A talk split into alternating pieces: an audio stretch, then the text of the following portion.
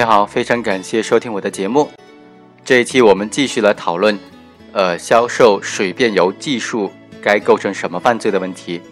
上期的那个案例，剩下的一个焦点问题是，生产销售伪劣产品罪该怎么具体适用法律呢？生产销售伪劣产品罪是指生产者、销售者违反国家产品质量管理法规。在产品当中掺假掺杂、以假充真、以次充好，或者以不合格的产品冒充合格的产品，销售金额在五万元以上的行为。一九九三年的二月份，全国人大常委会就通过了《中华人民共和国产品质量法》，该法第三十八条就规定，生产者、销售者在产品当中掺杂掺假、以假充真、以次充好。或者以不合格产品冒充合格产品的，责令停止生产销售，没收违法所得，并处违法所得的一倍以上五倍以下的罚款，可以吊销营业执照。构成犯罪的，则依法追究他的刑事责任。该法就明确规定，可以通过刑罚的手段惩罚假冒伪劣的犯罪。一九九三年的七月份，全国人大常委会又通过了。关于惩治生产销售伪劣商品犯罪的决定，其中第一条明确规定，生产销售者在产品当中掺杂掺假、以假充真、以次充好，或者以不合格产品冒充合格产品，违法所得在二万元以上的，则构成生产销售伪劣产品罪。这条规定提供了惩罚此类犯罪的具体的法律依据和量刑的标准。这对于保障人身财产安全、保护用户消费者的合法权益、维护社会经济秩序，起到了非常重要的作用。一九九七年的新修订的刑法当中，修改和完善了上述全国人大常委会的相关规定，在一百四十条当中，对生产销售伪劣产品罪的规定为：生产者、销售者在产品当中掺杂掺假、以假充真、以次充好。或者不合格产品冒充合格产品，销售金额五万元以上不满二十万元的，处二年以下有期徒刑或者拘役，并处或者单处销售金额百分之五十以上二倍以下罚金。这条规定将原决定当中的违法所得改为销售金额，两者的计算方式发生了根本性的变化，将违法所得改为销售金额，并且明确销售金额为五万元以上。作为追究伪劣产品的生产者、销售者的刑事责任的起点，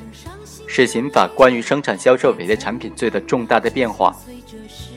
所谓违法所得数额，一九九五年最高人民法院在关于审理生产销售伪劣产品刑事案件如何认定违法所得数额的批复当中就做了明确的解释。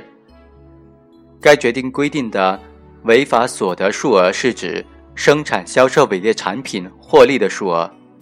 而销售金额是生产者、销售者生产销售伪劣产品，没有扣除成本、税收等等的所有的违法收入。违法所得数额并不等于销售金额，一般情况之下，销售金额要大于违法所得数额，有时甚至没有违法所得数额。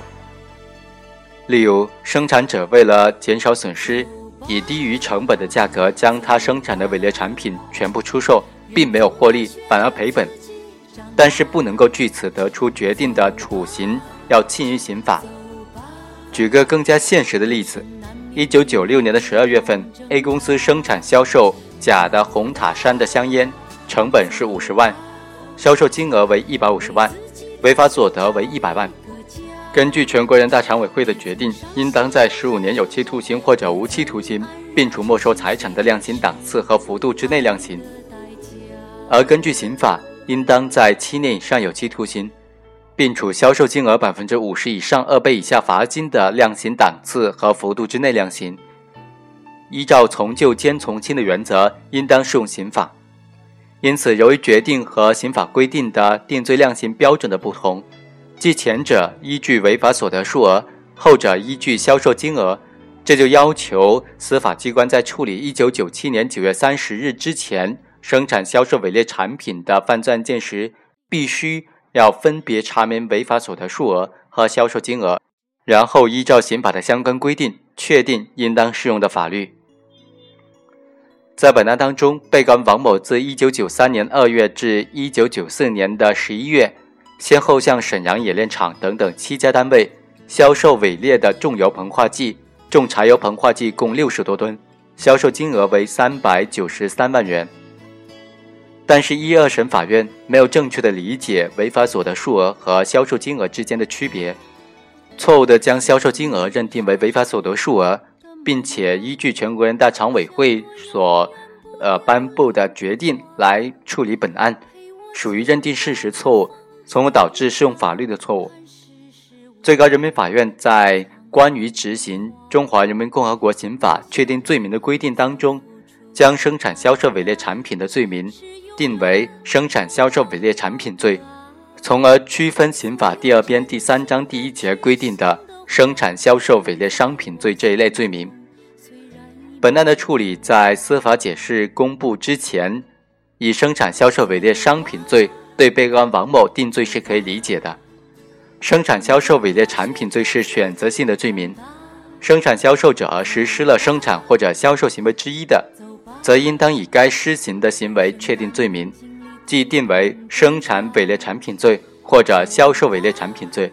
实施生产又销售的，才构成生产销售伪劣产品罪。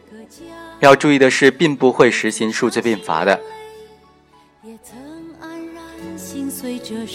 以上就是本期的全部内容，下期再会。